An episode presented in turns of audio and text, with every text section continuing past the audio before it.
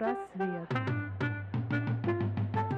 Всем привет, это подкаст «Психпросвет» о психике, бессознательном и современной психологии от экспертов в своей области. А вести этот подкаст будем мы. Ирина Шибаева, врач-психолог, психоаналитик с 12-летним опытом, руководитель и основатель Центра «Потенциал». И Сергей Васин, психолог, филолог и специалист по речи. В подкасте мы найдем ответы на вопросы «Кто мы?», «Почему мы страдаем?», «Что такое психика?» и существует ли оно, пресловутое психологическое здоровье. Ну что ж, здравствуйте, дорогие друзья. Мы продолжаем наш второй сезон. Сегодня уже последний выпуск. И здорово, что сегодня у нас в гостях как раз человек, который расскажет про тело все, который знает про тело и про психику очень многое. Наталья Григорьевна Якина, врач, невролог, остеопат, специалист по психике и телу. И очень радостно, что сегодня, Наташ, ну, позволь, я к тебе буду на «ты» обращаться, потому что у нас с тобой связывает уже очень давняя дружба. И сегодня как раз очень приятно, что последний выпуск нашего вот этого сезона как раз мы проводим с тобой.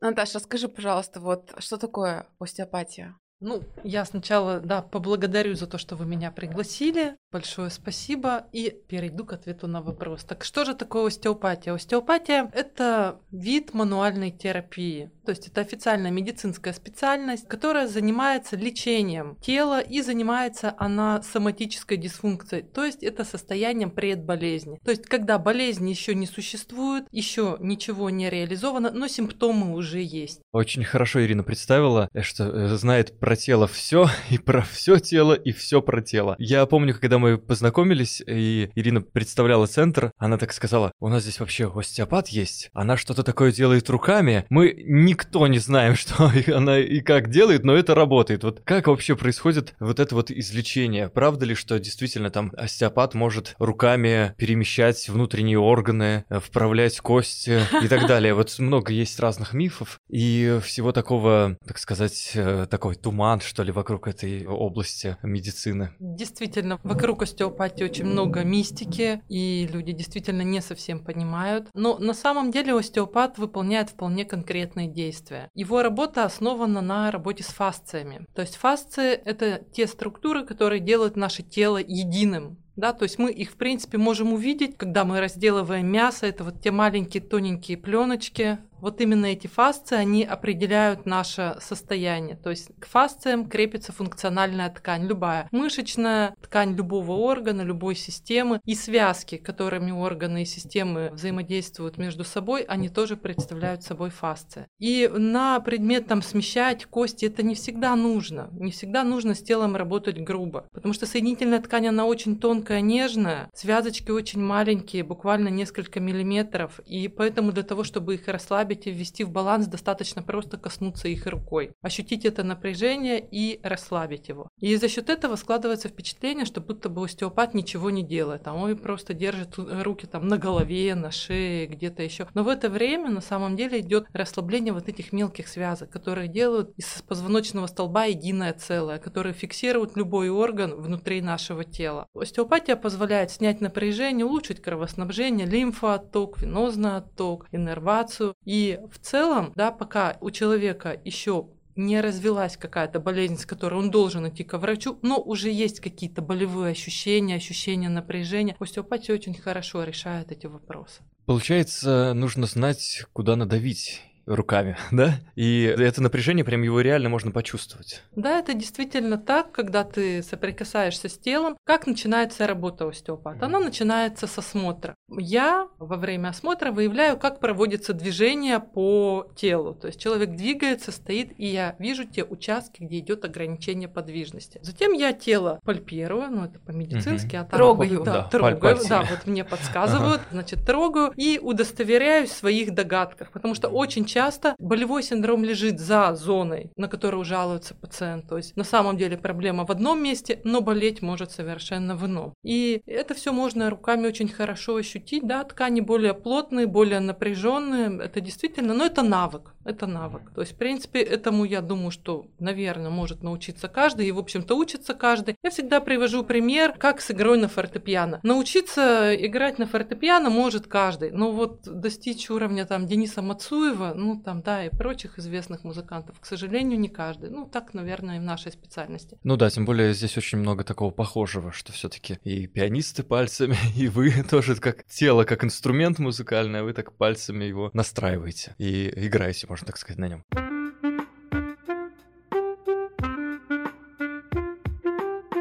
Наталья Григорьевна, у нас по традиции первый вопрос – это как вы вообще пришли в специальность? Почему медицина и почему в медицине именно остеопатия? Я вообще так понимаю, что остеопатия недавно стала такой медицинской наукой, в смысле такой отраслью медицинского знания. До недавнего времени, по-моему, остеопатия вообще не входила э, в спектр научных дисциплин. Все так, она официально стала с 2015 года, о ее научности до сих пор ведутся споры очень большие. Как так? Как так? Ну, вот пока в силу ее молодости нет еще доказательной базы, на которую так любят ссылаться доказательные все вот врачи, но их мало у нас в городе. Начнем мы с того, как я пришла. Я а, попала в остеопатию из неврологии. То есть я долгое время работала детским неврологом и на каком-то этапе я поняла, что дети, ну, не лечатся таблетками. То есть ты назначаешь какие-то медикаменты, что-то там, и ты понимаешь, что это не то, что нужно ребенку в данный момент. И тут как-то случайно в наше учреждение, я работала в Бонуме, приехал московский остеопат писать какую-то научную работу. И мы все с замиранием сердца следили, нам было мало что понятно, но мы видели результат, мы видели динамику у детей. И, собственно, вот вот эта динамика по детям, она и заставила меня пристальнее вглядеться в эту специальность и потом уже начать ей обучаться. Потому что изначально мне тоже остеопатия казалась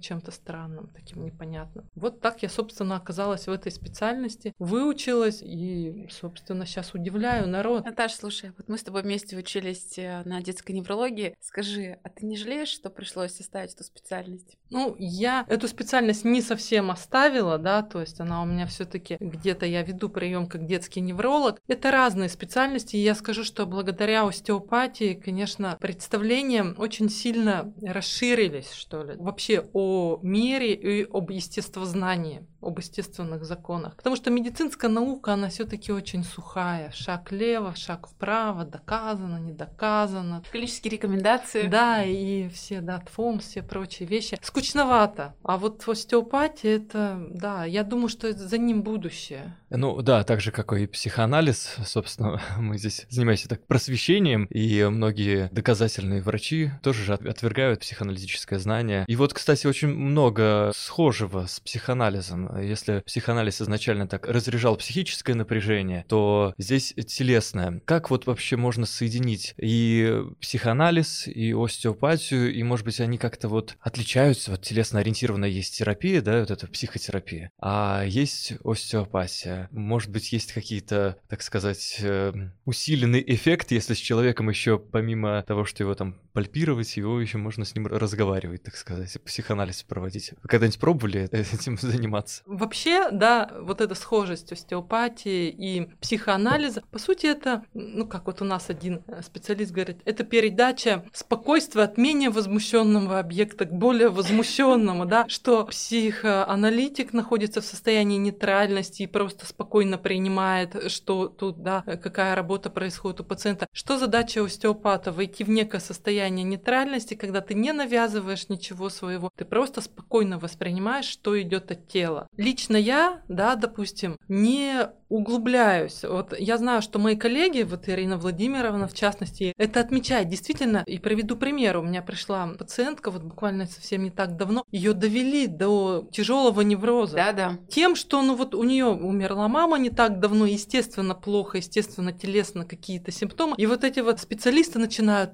да ты со своей мамой единое целое, да она там тебя зовет, да не зовет, да я накладываю на тебя руки, у меня руку ломит, да у тебя живет какая-то сущность, да это мать твоя не вышла из тебя. И ей плохо, и уже непонятно, то ли от того, что мама недавно умерла, то ли от того, что ей тут уже наговорили. Но так не должно быть. Поэтому, ну вот хочет пациент со мной пообщаться, да, о чем-то. Ну, пожалуйста, я диалог поддерживаю выдержу, да, но чаще всего, если пациент тревожный, если ему сложно как-то, то его обычно не остановить, и он говорит, и я даже свои 5 копеек и не стараюсь туда вставить, потому что и незачем, и не вставить, собственно, да и никому это и не надо. Я просто слушаю, да. Если человек хочет молчать на приеме, да пожалуйста, потому что не всем надо пообщаться. Но результат мы получаем и в том, и в том случае, потому что тело, оно есть тело. Иногда бывают такие вещи, что когда ты работаешь с телом, у человека всплывают какие-то определенные воспоминания. И вот он вдруг начинает говорить, а вы знаете, вот я тут вспомнил. И очень показательно был пример моей пациентки, когда она попала в ДТП когда-то очень давно. И работая с телом, она говорит, вы знаете, я прям оказалась в том дне. Я вот прям вспомнила вот все, вот в какой куртке я была, и у меня возникло желание там кому-то позвонить. Вот какие-то вот такие вещи, хотя ни о чем таком мы с ней не общались, и я просто ее тело расслабляла. Да, но я просто сказала, что у вас есть вот эта хлыстовая травма, которая когда-то вот была, возможно, вами получена, и у нее вот эта цепочка, она запустилась. Мне сложно сказать, хорошо или плохо, но она говорит, да, я стала чувствовать себя лучше, у меня тело тут как-то расслабилось, и что-то поменялось у нее в жизни. Ну вот так это работает. Конечно, если что-то всплыло, я думаю, такое сложное, то, конечно, будет очень удачно, если человек это разделит, ну, не со случайным, да, специалистом там телесным, как я там, да, остеопатом, врачом, а все-таки пойдет в профессиональные руки психолога, психоаналитика, и там уже в грамотной обстановке все это как-то реализуется, да, то есть уже более адекватно, чем, знаете, вот это вот твоя мать не вышла из тебя. Ну да, это сложно представить такую консультацию, где человеку говорят, вывези свою мать из себя. Я представляю эту женщину. Здесь, да, здесь, мне кажется, важно еще вот человека настроить, вот атмосферу какую-то определенную создать, и вот чтобы он не напрягался, потому что многие же приходят уже с такой установкой, что надо работать, что сейчас будут что-то делать, надо как-то помогать, и еще больше зажимаются, наверное, от этого. То есть как-то человеку запустить и вот эти вот эмоциональные, так сказать, какие-то механизмы, чтобы некое такое было состояние такого спокойствия, расслабленности, потому что это так же, как у стоматолога, например, когда приходишь, сразу же ощущение, что все сейчас будет больно, и начинаешь там закрываться весь и зажимать, собственно, челюсть и все остальное. На самом деле, да, я скажу вам так, что пациент, конечно, когда приходит и никогда не был, но я объясняю, что сейчас будет происходить, чтобы человек немножко понимал. Они как бы ждут, путая остеопатию с мануальной терапией, с Да, кстати, часто же люди путают. Да, с мануальной, вот эти с костоправами, они ждут, что я сейчас буду хрустеть. И некоторые говорят, только не надо мне хрустеть. А, а, а». Сразу же, да, они видят, что я спокойна, что я над ними не надвисаю, их не хватаю, что я аккуратненько, спокойно кладу руки. Я им объясняю, вот я руку положила, это все, что я буду делать. И люди, они как-то успокаиваются, а потом, когда ткань начинает расслабляться, уже некоторые даже в сон могут погрузиться. Но это, конечно, определенный уровень, наверное, доверия, да, к специалисту. Кто-то прям засыпает. Ну да, это прям так, э, только не надо мне хрустеть, а чем вы хотите похрустеть здесь, да, то есть что там выворачивать такое нужно. Ну, то есть, да, есть предубеждения какие-то у людей, которые сразу вот там костоправство какое-то.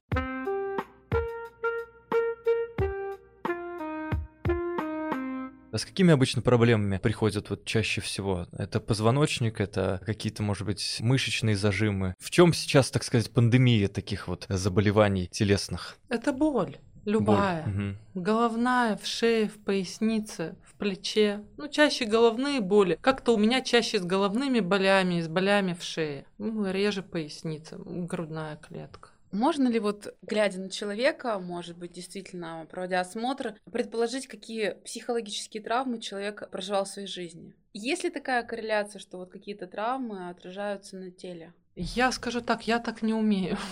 Я вот всегда пациентам объясняю, у вас информационно-стрессовое повреждение, но то есть не дифференцирую, да, там ощущение... Это информационно-стрессовое. Да, да. А, да, Поясни, но... пожалуйста. Ну, я хитрю тут, чтобы не говорить, там у вас психологическое, там, да, что-то люди иногда этого пугаются, не Хитро, очень любят. Да. да, я вот так вот очень информационно-стрессовая. Я объясняю людям, что да, когда мы находимся в хроническом стрессе, а по большому счету без разницы, чем оно вызвано, большим ли объемом информации, которую мы обрабатываем, либо какими-то психологическими -то там, да, неурядицами, связанными с общением. У нас в теле вырабатываются определенные активные вещества, там адреналин, норадреналин, кортизол, которые, в общем-то, на ощупь вот ткани меняются, меняются вот эти глубокие мембраны, меняются, и это прям чувствуется. Вот я могу это понять, что пациент находится в хроническом стрессе. Помимо этого у него, как я всегда объясняю своим пациентам, формируется поза пингвина, когда они втягивают голову в плечи, поджимают крестец и вот как бы стараются съежиться, уменьшиться немножко в размерах. И плюс вот это вот сочетание определенное напряжение в тканях очень характерно. Да, я тогда очень обтекаемо говорю, что у вас информационно стрессово, ну, чтобы, потому что люди не все готовы там, да, это обсуждать, что либо вы слишком перегружены работой, и то есть, да, да, да, да, да, точно, точно. Ну, либо с кем-то что-то там, да, но обычно они как-то соглашаются. А есть ли те, кто вот постоянно приходит с одним, ну, то есть вот один и тот же пациент, и у него это постоянная проблема, так скажем, или вот помогает с одного раза? Жизнь же, она есть жизнь, да, mm-hmm. то есть ему помогло с одного раза, допустим, на какое-то время, но если он не стал ничего с собой делать, я имею в виду, заниматься с психологом, там, да, я не знаю, посещать спортзал, то, конечно, все дисфункции возвращаются. Исцелить функциональное нарушение до конца, то есть я думаю, что это, наверное, и невозможно, потому что мы реагируем на какие-то факторы однотипно вполне весьма, и оказываясь в каких-то стрессовых ситуациях, но мы опять будем, это же эволюционно зажиматься, как бы там ни было. Он может уйти от меня на какое-то время. Некоторые пациенты там вспоминают обо мне через 2-3 года, там я был, вот помню, помогло и снова иду. Ну, вот таких, кстати, нету, чтобы каждые прямо месяца не ходили. Нет, они приходят раза два там, да, максимум, потом они исчезают и снова появляются.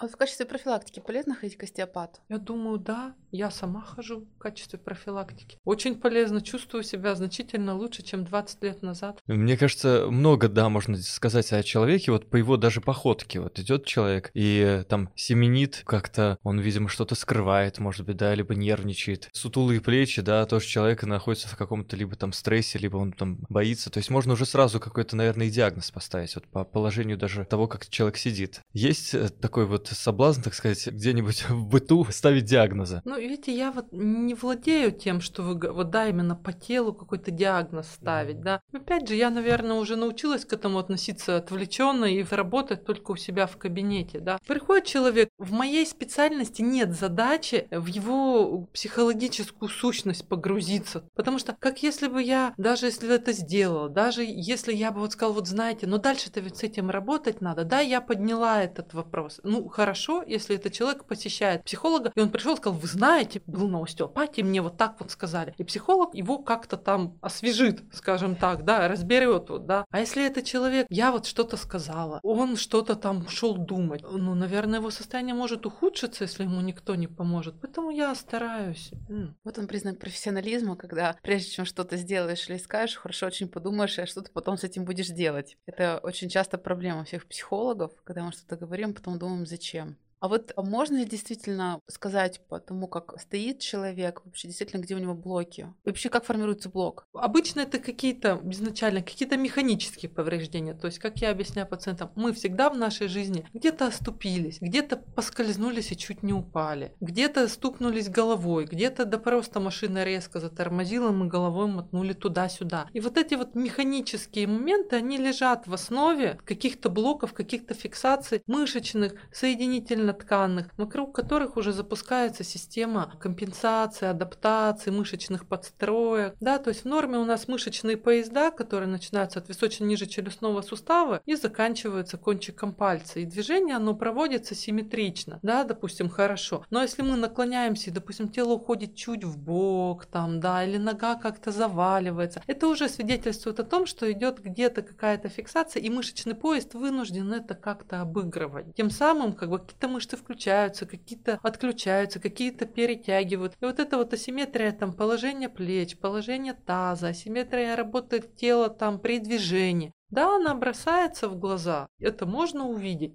Чаще я думаю, что это все-таки наш стиль жизни. Сидячий и такой травматичный. Там оступились, упали, не ту обувь одели, поболели, э, что-то, какой-то медикамент выпили, опять же понервничали. Вот, то есть так вот эти блоки дисфункции формируются. Наверное, еще сейчас популярное вот это вот то, что все в смартфон глядят без конца, и такое положение головы. Нет, ну да, у нас просто мышцы шеи, вот эти глубокие мышцы шеи, которые связывают затылок и первый шейный позвонок, второй они очень тесно связаны с глазодвигателями. Это анатомически связано. Когда мы напрягаем глазодвигатели, мы автоматом напрягаем и те мышцы, поджимаем как бы, да. То есть вообще у нас мышцы шеи очень тесно связаны с глазодвигателем и с височно-нижечелюстным суставом. Если мы, допустим, зажимаем зубы там или по-особому смотрим смартфон там, да, слишком долго, больше маленький экран, вот что-то там вчитываемся. Да, вот эти вот шейные мышцы, они зажимаются достаточно выраженно, подтягивая плечи, фиксируя грудной отдел, перикард, там, диафрагму. Поэтому, возможно, кстати, чаще приходят пациенты с головной болью, с болью в шее, с болью с грудным отделом, чаще, чем с поясницей. Ну да, популярные зажимы тоже и в работе над голосом, над речью, когда вот люди вот тут рано сковывают зубы и всякое такое прочее. Когда... Получается, всех этих людей нужно сначала к остеопату отправить? Ну, разумеется, лучше сначала к психологу, к остеопату, потом по списку. Тут тесный момент, на что готов наш пациент. Просто есть категория пациентов, которые никогда не пойдут и не доверят никому свое тело, и есть категория пациентов, которые никогда не пойдет к психологу. Мы это все знаем. Поэтому кому что, они пойдут петь. У меня очень много есть пациентов, которые поют, и еще, знаете, есть очень много пациентов, которые учат их петь, и им очень сложно, они жалуются бесконечно, я там должна быть и телесником, значит, и психологом, и вот сложно, они жалуются. А сложно. сложно? А тело раскачать не могут, вот этот звук у него не идет, вот эта дикция, что-то там у него не получается, и он ходит, и не получается, они переживают, и помочь никак не могут. Ну да, многие, конечно, так это, перенапрягаются, слишком стараются, когда вот начинается, что вот я сейчас буду работать и все еще хуже. Вот тоже говорил об этом, что многим сложно перестроиться просто вот на что-то другое, потому что голос, дикция и свободная, это же тоже, так сказать, часть нашей психики, и если это выдавать, мы же будем раскрыты на бессознательном уровне, то нам это кажется. А вот у меня еще такой вопрос. Можно ли быть самому себе остеопатом, так сказать? Ну, то есть какие-то такие вот прочувствовать зажимы, продавить где-то так себя, ну, в местах, куда можно дотянуться, так сказать. Обычно нет, но тут такой тонкий очень момент, да, что у нас, как правило, блок находится достаточно далеко от того места, где болит. И это место может быть самым неожиданным. То есть, допустим, бывает, если у меня что-то болит, я там начинаю что-то мять, но в итоге это, это заканчивается тем, что мне все равно надо куда-то идти. Вылечить сама себя я не могу. То есть, получается, вот болит в одном месте, вот болит голова, а зажим где-то он может находиться там, я не знаю, в ноге где-нибудь, в да? В крестце Такой, чаще крестце. всего. Mm. Прям как мы, когда начинаем расспрашивать про детство, хотя проблема, казалось бы, связана с настоящим.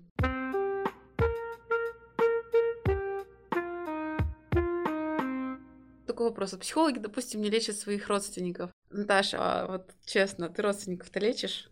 Ну, Там, наверное, очередь стоит уже. Не, э, вы знаете, это как в своем отечестве пророков нет. Никто в очередь-то и не стоит. И даже муж... Все вылечены уже? А, как если бы.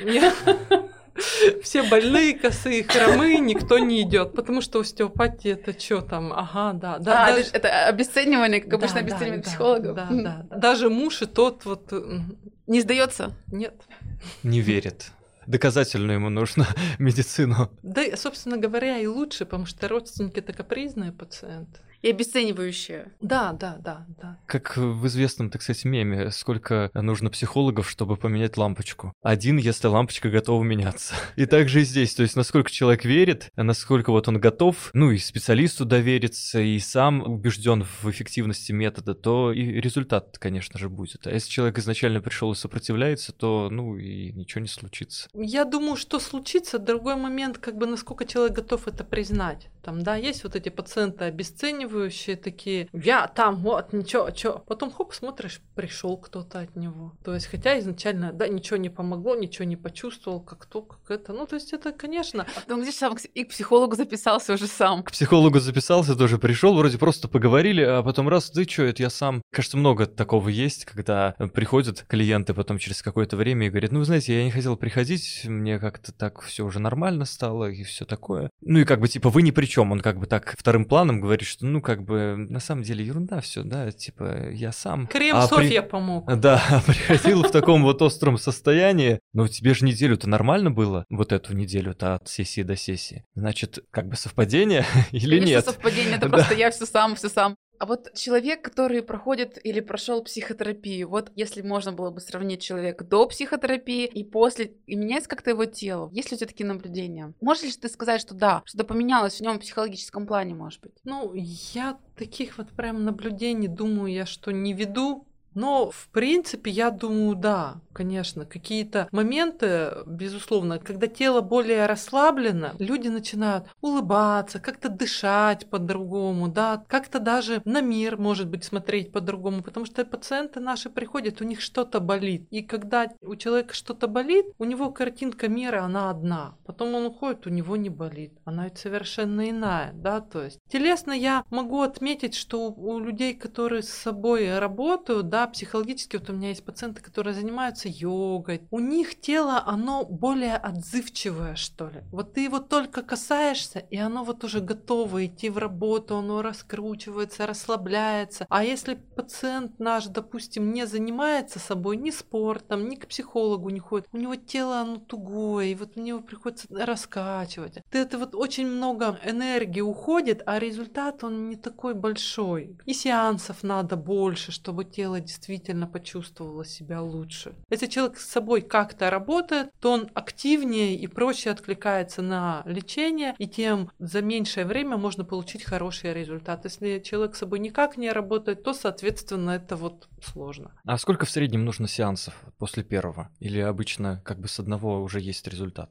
Обычно уже с одного есть какая-то динамика. Вот. Интервал у меня сеансов раз в 2-3 недели. Обычно больше двух-трех раз я что-то никого у себя не наблюдаю. То есть обычно приходят один-два сеанса, и потом людям становится хорошо, и они, допустим, приходят на третий, они говорят, я не знаю, зачем я к вам пришел, у меня уже ничего не болит, но я человек ответственный, я понимаю, что это надо, вот я пришел третий. Но большинство так не делает. Вот есть же определенные люди, которые принадлежат группе риска, где лучше, наверное, все-таки посещать регулярно остеопата, допустим, профессиональные спортсмены или люди, действительно риск травматизации достаточно велик. Дети, кстати, из группы риска ведь тоже они постоянно в движении и постоянно травмируются. Есть ли смысл регулярно посещать остеопата? Я считаю, что да. Я тоже думаю, что в любом деле важен системный подход. А вот на самом деле, что лучше может быть, чем системный подход, когда ты решаешь, что раз в три месяца ты приходишь к остеопату раз в полгода. И у меня есть такие пациенты, которые вот считают, что вот я к вам весной один раз обязательно прихожу, и раз в год он приходит.